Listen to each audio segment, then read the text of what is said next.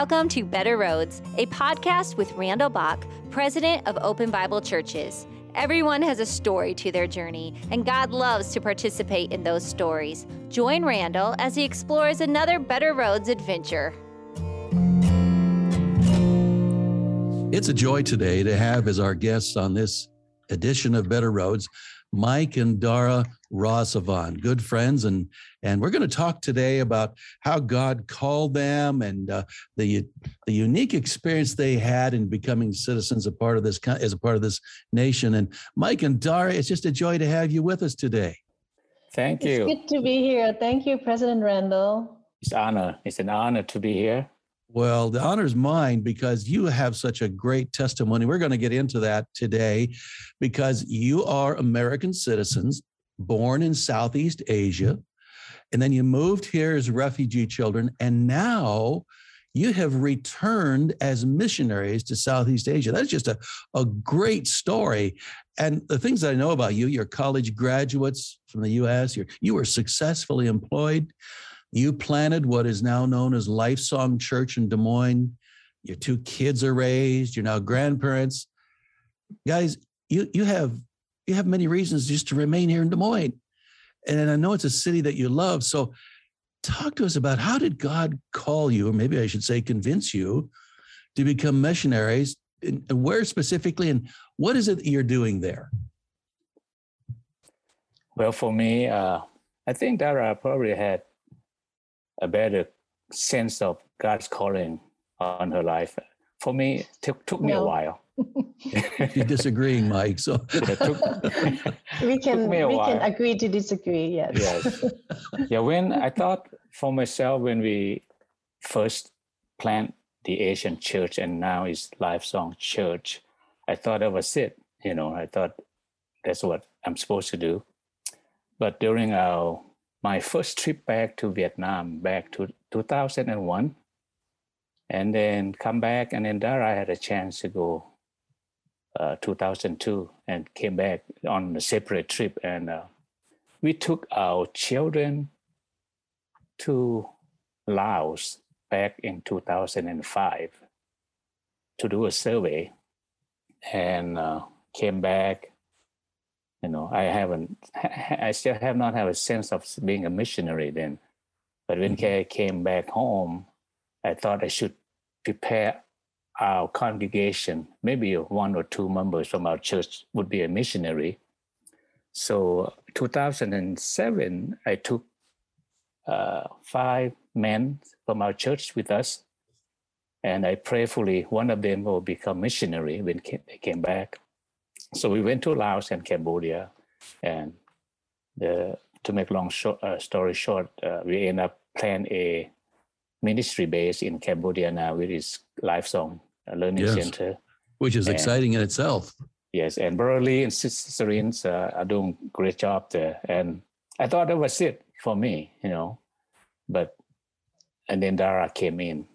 I let her, I let, I let her fill the blank Oh, well, for me, it's just that um, uh, after we came to America, I, I we left Laos when I was 12 years old. My mom always tells me about her homeland in Vietnam, in North Vietnam, and how beautiful it is, and all of that.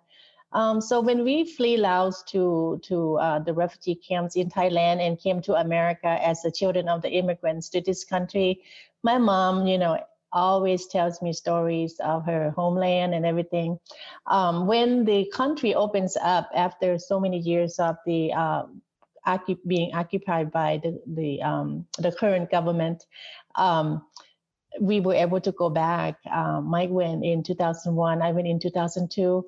Uh, it's just that when we I went back to Vietnam, um, it just feels like there's something there that that um, that has not been um, finished yet. There's something mm-hmm. there that mm-hmm. we must go back. And not it's just that every yeah, not complete. Every time we go back, it's just that a piece of our heart just left there, and and we would come back and talk and think through it. Um, and then through the years, after we going to be retired or uh, finish our course with the Lifesong Open Bible Church, um, God just uh, gave us another calling and not uh, local, but this time uh, go to pretty much on the other side of the world, back to uh, where our roots came from, and to bring the good news of Jesus um, and the bring the lights to the area where still darkness, still rain. So um, that's where it began. Okay, so you, your origins are Laotian. Uh, your ministry is, I know, is broader than just Laos. Uh, it's Southeast Asia. Tell us where you specifically are ministering. We are currently in Thailand. Actually, our ancestors are from Vietnam, and they were refugees after World War II to Laos. We were born in Laos, but yet uh, we were like children of people with no country. Um, right now, we are ministering in Thailand, where it's more centralized. The country, the country is free, has freedom there. Uh, we just felt that uh, being there gives us the opportunity to minister to the neighboring countries Vietnam, Laos, Cambodia, uh, and Myanmar. So um, Thailand is where God had set uh, our, our, our base at. So it's a strategic locate, location that you have, obviously, then as a springboard to all of yes. Southeast Asia. So the reason why we're talking with you today, it's very timely for a couple of reasons. One is, uh, well, you're going to be going back to Thailand, I know, very soon.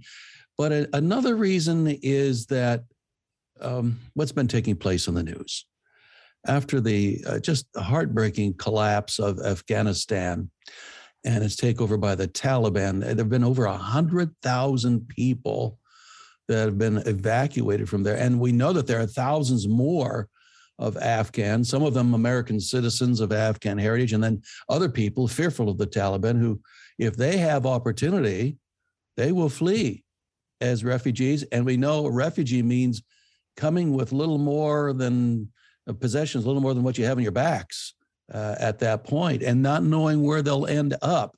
That's what it's like to be a refugee. Your family, well, they're like double refugees. You said they were they were uh, kind of homeless from Vietnam onto Laos, and then, of course, your family fled from Southeast Asia when the communists seized control and and left everything behind. Tell us a little bit. How old were you two, and and what were one or two of your most vivid memories about fleeing to the United States? That had to have been a a frightening and harrowing experience, I would think. For me, I remember still uh, very clearly. I was about 14 years old. Uh, this is 45 years ago. Uh, one day I, I came back home from school and I found my dad was waiting at home, which is very unusual because he uh, normally wouldn't be home at that time yet. So I asked him why he came home so early. And my dad was, from his expression, his facial expression, I, I knew something not right. And I asked him, uh, why, why you came home so early? And he said, well, we need to leave. We, we got to go now. And I said, go where? And uh, he was kind of hesitant to tell us tell tell us the whole situation, and he just said, "We we have to leave to go out, leave the, the city to go to the countryside, just for a few days." He just said, "And we have to we got to go now." And they said, "I can't change my uni- school uniform, you know, because uh, just put something else on. He said, no, we, we got to go now. Mm. And so I said, okay, we'll, we'll go. Uh, so my dad has a, an old Jeep. So we got on his Jeep, Jeep and drove uh, to a countryside where his friend lives and uh, stay there for about a week. And I start to know a little bit. My dad started to open, said, you know, uh, Laos, communist is taking over Lao country soon. And I didn't know how he found out, but I know because of his experience from Vietnam, he he knew because uh, he's one of the person in the blacklist. You can call a blacklist. So he he's been through this before. He's been through it before. If he if he didn't uh, move or if he if he didn't flee, he would be caught or be killed. So I start to understand uh, that. So I just we, my brother and sister were just like, okay, we'll do whatever out there told us. And during the time we were in the countryside, uh, my dad and his one of the leader, our Thai Dam leader, planned uh, a route of escape, how to escape Laos to uh, uh, crossing the Mekong River.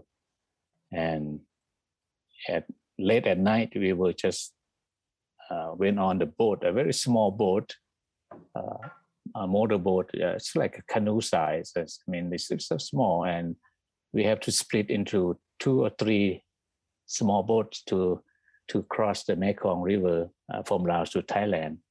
And you know, me for me, I never been on on the boat. Uh, I couldn't swim. Oh, this is your first time of ever being first on time boat. get on the boat. Yes, Oh. and uh, I couldn't swim. You know, and I'm terrified. Oh, yeah. And uh, and our boat has uh, it's leak. It's leaking. So Wow. as we cross the Mekong River, I have to help wait the water out. You know, so that the boat won't sink. and uh, so, but knowing that I'm with my mom, my dad, my family, is I felt kind of safe in a sense. how, many, how many of you all together on that boat? uh, my parents and five of my siblings, so seven Okay. together, seven Okay. plus plus the the those that took us there, two people Mhm. uh, that owned the boat, and uh, that's a small boat, and uh, we crossed the Mekong River, and we didn't know it was late at night, and we we didn't know if the gunfire gonna come from anywhere else, you know, uh, to shoot at us. But thank God, well, uh, yeah, we thankfully we cr- crossed the Mekong River, and but then you we enter Thailand without permission too. So, but it's kind of like uncertainty. So that's a that's part of, of the scary part that that I I remember get on and be on the the boat that could could uh, sink anytime. Yeah. Okay. So, so Dara, you and your family had a different story, I assume. Yes, uh, me and my family had a little different story, probably a lot more different. Our family in 1975, uh, we, my dad, my parents uh, decided to stay because of uh, certain uh, reasons. They don't want to leave. And, you know, probably mainly because they already made a home in Laos and have everything going there. And there wasn't actually a war in Laos. Uh, there were war in Vietnam and northern Laos. So they haven't have any gunshot. And uh, uh, the current government just come in to, to Laos and just to sort of agree to merge the north and the south. So my family didn't leave, and uh, but my brother was uh, was uh, arrested in 1975, and that was the one of the reason we didn't uh, leave because he was involved with the protest. So my parents decided to stay until uh, 1975. My dad didn't want to stay any longer, so our family split in half. And my mom said he she would wait for my brother, but he never came. And then they went to the shaman. Uh, the fortune teller said he's already dead. So we Mm. uh, then in the middle of the night um, escaped Laos, and again we didn't bring anything, just whatever we are wearing. That was Yes. basically it. Ni- 1980, isn't it? 1979 Oh, no, and in the middle of um, the river before we uh, go into the river it was like that night was uh, like a full moon it's like daylight so it was not a good night to escape um, Mhm. somehow that i felt a push uh, i was at the the river bank felt a push uh, pushed me over and then and then everybody had to run because I fell off uh, to the the sand area. So everybody run to where the boat was, and they buried the boat under the sand. We got in the boat, and by the time we got to the river, uh, the the um, the soldier that was uh, guarding the the border was shooting at us. oh, you were rain. shot at. Yeah, coming down. My family got on the boat first, and then we left uh, the the riverbank and got it to the middle, and we saw people fell on the ground. We don't know what happened. I'm pretty sure there were some people who died, and we didn't even see them. We crossed, and there were some soldier came and take the people who were standing on the other side. We got to the to the Thai side, my mom was totally frozen and I was only 12 years old. So I don't know where where the strength came from. All I know is God gave that to me and I left my mom. She was like 40 years old and I was only 12. I carried her up the bank of the river. And I just realized that we just passed through death. Yeah. We made it to the other side. Wow. And my family made it, but the other families didn't. So it's kind of um, gave me a chill every time I thought about that night. Mm. And, mm. very emotional to look back and reflect upon those days and what could have been death for you and was death for others. So mm-hmm. God had his hand on you. And uh, so tell us just briefly, what was it like for these two kids to arrive in the United States? Um, when I first came, we were sponsored by a um, Christian Reformed Church in Sioux Center, Iowa, and it it just seems like we it's like a dream. Just coming, stay in the camp, and then get on the plane and came to America. It it wasn't. It doesn't seem real at all. So we got off the plane. They have housings ready for us. For me, uh, I was almost I was 13 years old, and then uh, all of my older brothers and sisters have their own families, and I have three younger siblings, which I became the oldest at 13 years old. And I knew a little bit of English, so I was like the head of the household and taking care of my parents and my three siblings. And that was my responsibility to translate, to go to the store, to go to the offices, to the doctor, translate for my family, and also start a school, seventh grade. You you uh, you took you had to take charge early on then. Yes. and, and Mike, what was it like when yes. you first got to the U.S.? For, for our family, we came in the fall of 1975. We landed in Creston, Iowa, just south of Des Moines, and uh, sponsor uh, a lady worked for the the state she sponsored us. Our sponsor didn't realize there were seven of us. Uh, maybe she knew when she accepted sponsorship, but then she uh, she lived in a mobile home with her daughter. She's a single mom, and seven of us can't fit in the mobile home.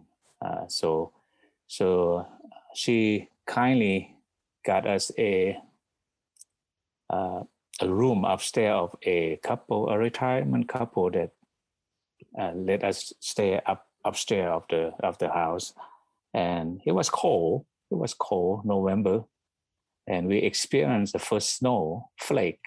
You've never seen that before. We never seen it. We saw a white stuff uh, falling down. My brother and my sister, we ran out uh, to try to catch the snow for the first time. You know, that's uh, you know kids being kids and we remember that and but but but then because uh, my mom started to miss her friends and relatives most of them moved to des moines and uh, we didn't know where des moines was at that time we thought maybe a world apart and uh, so by communicating with people and my my dad asked our sponsor to move us to Des Moines because uh, there's no room for us at, at, in Creston. So our sponsor uh, rent an apartment in Des Moines for us near the uh, school where I began to st- uh, to attend my ninth grade because I was 14. So they put me in ninth grade right away, and there was a challenge because I didn't know any English uh, at that time. So you had to learn everything from scratch, didn't you? Yes. So yes. So here you are, two kids here. Dara has a little bit of a head start in that she knows some of English. Mike, you you're having to learn totally about English and learn about snow and everything else that comes with adjusting to a different culture and nation. So these two kids became young man and young woman. Somewhere along the line, you began to see each other other in a different light as not just two kids Yeah. Uh, and you became married. Was it just that simple? Did just the music start playing for you, or Not How simple that- this for me. I think Uh, for you it God- was simple? God, God made it simple. I think. Uh-huh. I think uh, our life began uh, at first church. Well, according to Dara, uh, maybe I'll have her tell her version of it because I didn't. I yeah, I, it it was simple because I got saved at the Christian Reformed Church, and uh, we visited it, Des Moines, and of course on a Sunday, everybody goes to church because we want to please the church and our sponsors, right? So when we went to First Church, um, I Mike was helping uh, Miss Ethel uh, translating. He was Ethel a young man. Brunhaver? Yes. Yes, mhm. I was only 14 or 15, I think. So that was First Church of the Open Bible in Des Moines. Yes. Yes. Uh-huh. I think he was 20 or something like that. And and God told me that he's going to be my husband. And I told him here's where it comes. in. God told you. yes. Okay, I'm gonna have to learn when God told Mike. Then, yeah. Yes. Okay. yeah. So because because I thought he was a Christian and I, I wanted, you know, my life life partner to be a Christian. And I thought, well, if he's translating the Bible study, he must be a Christian. So I said, I just I just claim it, claim him. and it worked. So, Mike, were you a Christian then? uh, well, if you, if you call that a Christian, I guess I, I Well, how I did you become a Christian? yeah I came I, I got baptized uh, 1980, 82, uh, 80, 1980 at First Church, uh, but I didn't. Yeah, Dara, I didn't. I mean, Dara was like five years younger than me, so you know, uh, I didn't have any thought. And uh, anyway, She was I- just this young thing. Yes. yeah, she was just little kids coming to Sunday school class, and uh, that's all I knew. and uh, and but then uh, things start to turn around when she turned seventeen. Aha. Yes, Aha. yeah. The fragrance of womanhood began to Yes, yes. So that's when I start to notice her and try to uh, uh, be protective of her because a lot of guys want to come around her, and I said, "Oh, I bet if I don't make my move now, I'm, I may lose her." yeah. Well, it's a, it's it's it's a fun journey to learn how God brings us together, and obviously He did bring you together. And uh, rejoice in who you are and how God's blessed your union over all these years. You know, you two are uh, among the most loyal and patriotic Americans I know, and obviously with good reason. Would you just share with us a little bit about what America means to you? Well, for me, America is home. I love America. I love everything about America. And it's the only country that ever gave me uh, citizenship.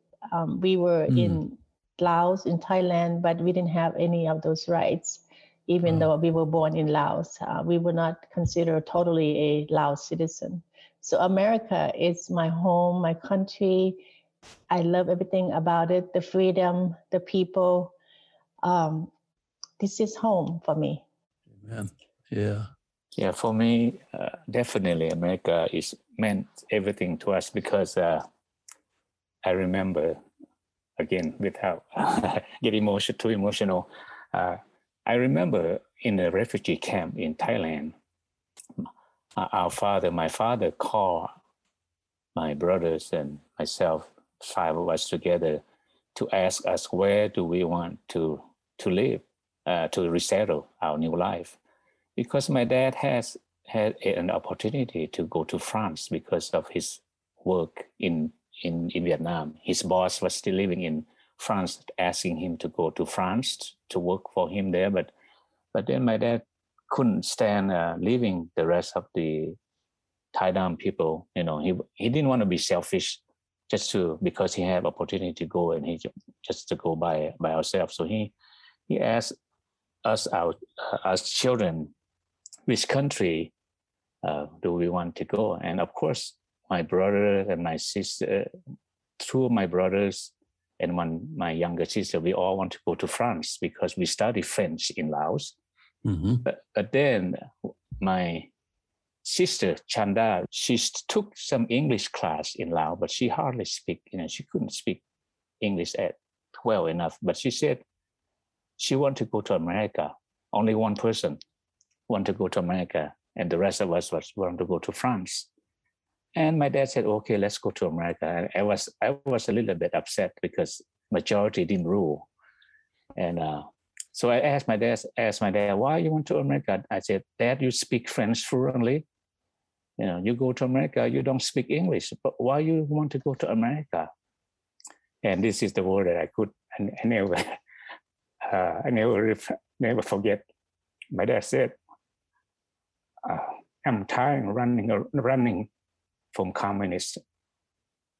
And I want to go and die in a free country. Wow. And America is the only country that will provide that for us.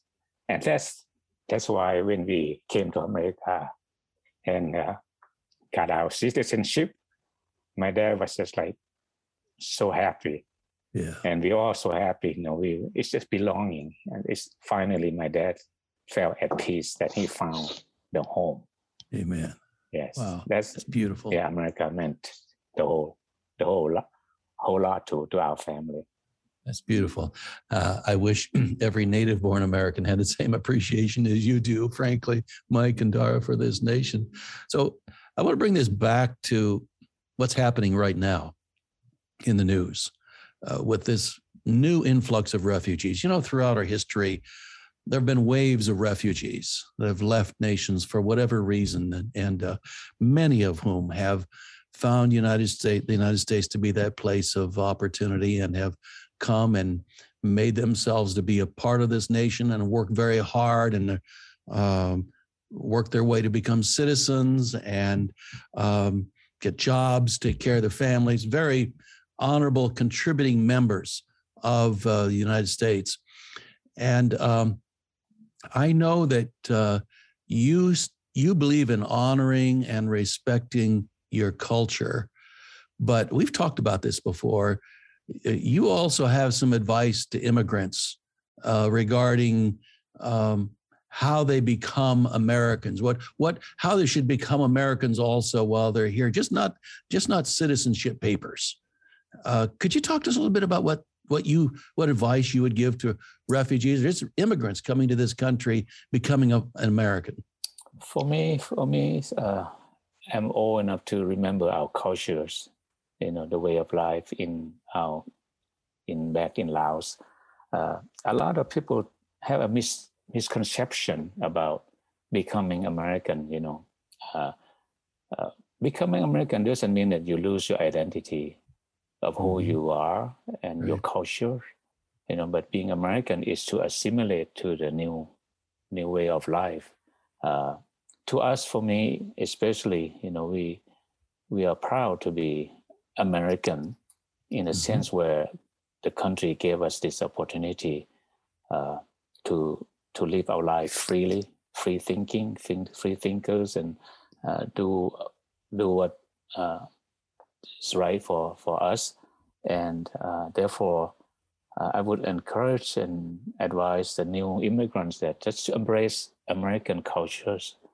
Embrace i mean there's a lot of good things american can offer uh, and in the meantime we can still remain be be who you are your cultures and everything else you know but uh, we are living in this wonderful country of the world you know to us, America is the best country in the world. If we travel, if anybody travel to a different country, they may have different perspective. But uh, being in Southeast Asia, yeah, uh, we have not much right, you know. But America, anybody come to this country, you have the same right, and that's mm-hmm. really hard to find.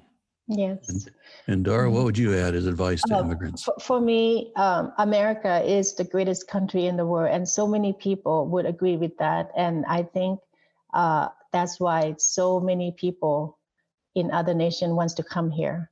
And when we come here, I, I would say that uh, let's love this country because we pursue it, we come to it, and obey the law. Uh, the the the most wonderful part is that this country gives you every opportunity, but yet we have to learn to give back, learn to appreciate it for what America has given us, and if we learn to give back by uh, just do whatever you know the American law require us to do and help other people, I think uh, we will live here together peacefully. Yeah, that's excellent. So, we, all right. So here, here are these two kids. Their families come to the United States as refugees did not know Jesus, but found Jesus here. It's kind of a, a reverse flow of a missionary uh, quest in that missionaries didn't go there. You came here, and it was here where you came to know the Lord. So now we have this, we anticipate a new influx of refugees coming in uh, from Afghanistan.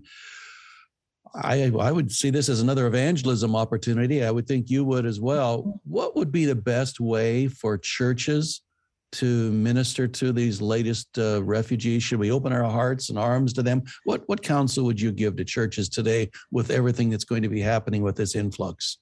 Um, when we first came to America, our sponsor, uh, the church, the church people, I we call them the church people, our church families uh, sponsor, help us. First of all, you know, when the refugee first comes, um, they may not need uh, you spiritually support, your spirit, uh, spirit support, mm-hmm. but they need physical and emotional support. They need you to help them find food, shelters, get jobs, whatever. I think those are the things is uh, uh, minor things that everybody could do. And then later on, spiritual things, there is always opportunity in activities that we do with them to witness to them. In uh, in our in in in in my experience in my family, there was a lady. They they divide the church divide up people who would help us. There would be somebody who take us to grocery shopping, to go apply for medicals and go see the doctors and all of that see the uh, the dentist. You know, we have when the refugees first come, they need to to work on the dental because there's a lot of dental needs. And also, there was a lady at the church who comes to my house every Thursday to teach the Bible, and she's still friends with the family today, even though my my mom has passed away. But she have taught my parents so much, and we saw them, and that's what uh, inspired me to to believe in in the foreign we thought you know god was foreign but then god became my god because mm-hmm. i can see that through the people who come and work with us and i would say the church should embrace the new influx of the refugees uh, give them love attention physically and also if there's opportunity the church has that that opportunity to witness to them there was a lady who helped the asian refugees and she said that her and her husband been longing to become a missionary to go overseas to Asia, but they couldn't because of certain reasons. And then God brought the Asian here to Iowa, and they were uh, able to work with them and have the opportunity to witness to them. And so many people come to believe because of this couple. Isn't that beautiful? uh, for me, yes. the uh, the church had a great opportunity to reach out to the new refugees that may come to Iowa soon.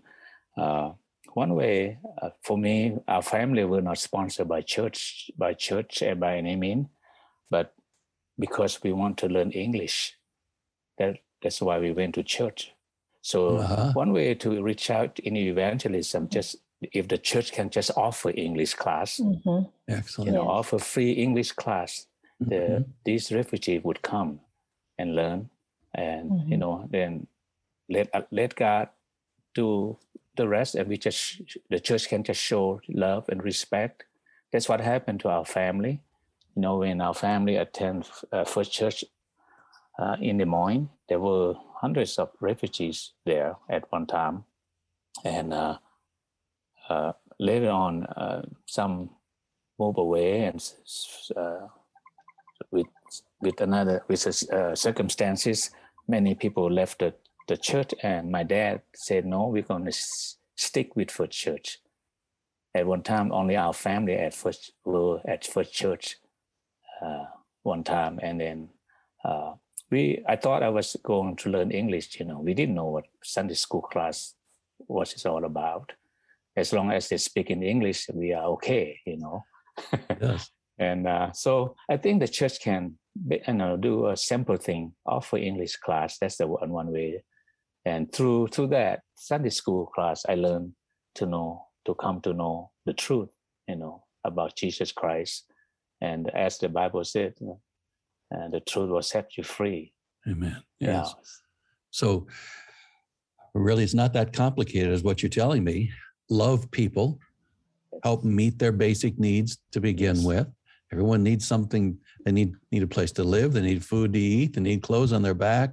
They need dental care, medical care, medical care. Just helping them find those things in employment, and then as you mm-hmm. build relationship and as you help them learn the language, what better way to learn the language than through yes. Bible? Yes. That's excellent. Yes. Great strategy yes. for churches, and I hope we will have churches who will embrace that, recognizing that God is bringing the mission field here to us mm-hmm. as he did back in the late 70s and 80s with uh, the Rasavanhs yes. and uh, just see what God's done in your lives.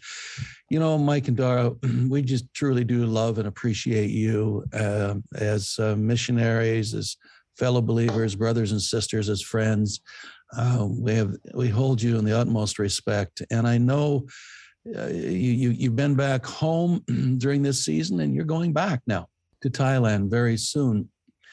And can we just talk about the practical aspects of going overseas as missionaries? Missionaries are dependent upon the faithful support of people who believe in mm-hmm. them. And I know missionaries can always use more support. So, how can people, let's first of all say, how can people pray for you? How would you want them to pray for you? And then, how can they provide financial support for you? You know, when we go back when when God called us back to Southeast Asia, our family said, "Why are you going back to the place where you actually flee from?" And there are still many spots that could be dangerous to our lives and our well-being as well. Um, but God has called us, and our main uh, main thing is to go back and bring the light and the the good news of Jesus Christ to the people of Southeast Asia. And another objective is to start the Open Bible Ministry in in Southeast Asia and we have initiated that in Cambodia. But we felt that strategically, Thailand is the place where we will be a uh, uh, have a base there as a launching pad to minister and also to disciple, train leaders, and send them out to their own people and their own generation. And we have a vision that uh, we would like to start a school and also a discipleship or leadership training center there. So when you pray for us, please pray that God will provide for us. And also, uh, we would ask that you become a partner with us to launch this um, ministry, Open Bible Ministry in Southeast Asia, where we can win soul for Christ there. Uh, we know that people have been praying for us because the first two years of our uh, in the mission field was really rough. There were many times where we thought we should just pack up our bags and go home.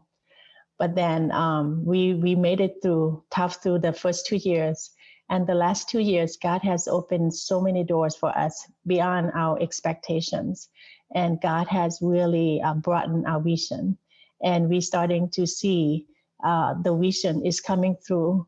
He's giving us a God-sized vision. If it was our own vision and we can do it with our own hands, it wouldn't it wouldn't happen. Yes. And we would need God. But this is God's vision. It's bigger than ourselves. We know that we couldn't do it by ourselves. For the last four years, we have Open Bible family backing us up. We wouldn't be able to stay uh, in the field without your support and your prayer. There were so many times we just felt like we could go into a trap, but God delivered us, and we knew that Amen. you were praying. So prayer Amen. is the most important thing, and become a financial uh, supporter and and uh, partner. This is this is where it's gonna the bring uh, the the vision come to life because God does not want to do anything alone. He want to partner with us and he want us to partner with others as well. And may this be a blessing to many of the Open Bible family and churches that we would have a ministry established in the next two years in Thailand and also launching out to Vietnam, Laos, Cambodia, and also Myanmar. Thank you for your support. Amen. Fields of Asia, that's yes. the vision, isn't it? Yes. yes. All, uh, Southeast yeah, Asia. We are so grateful and thankful for everyone's prayer and support.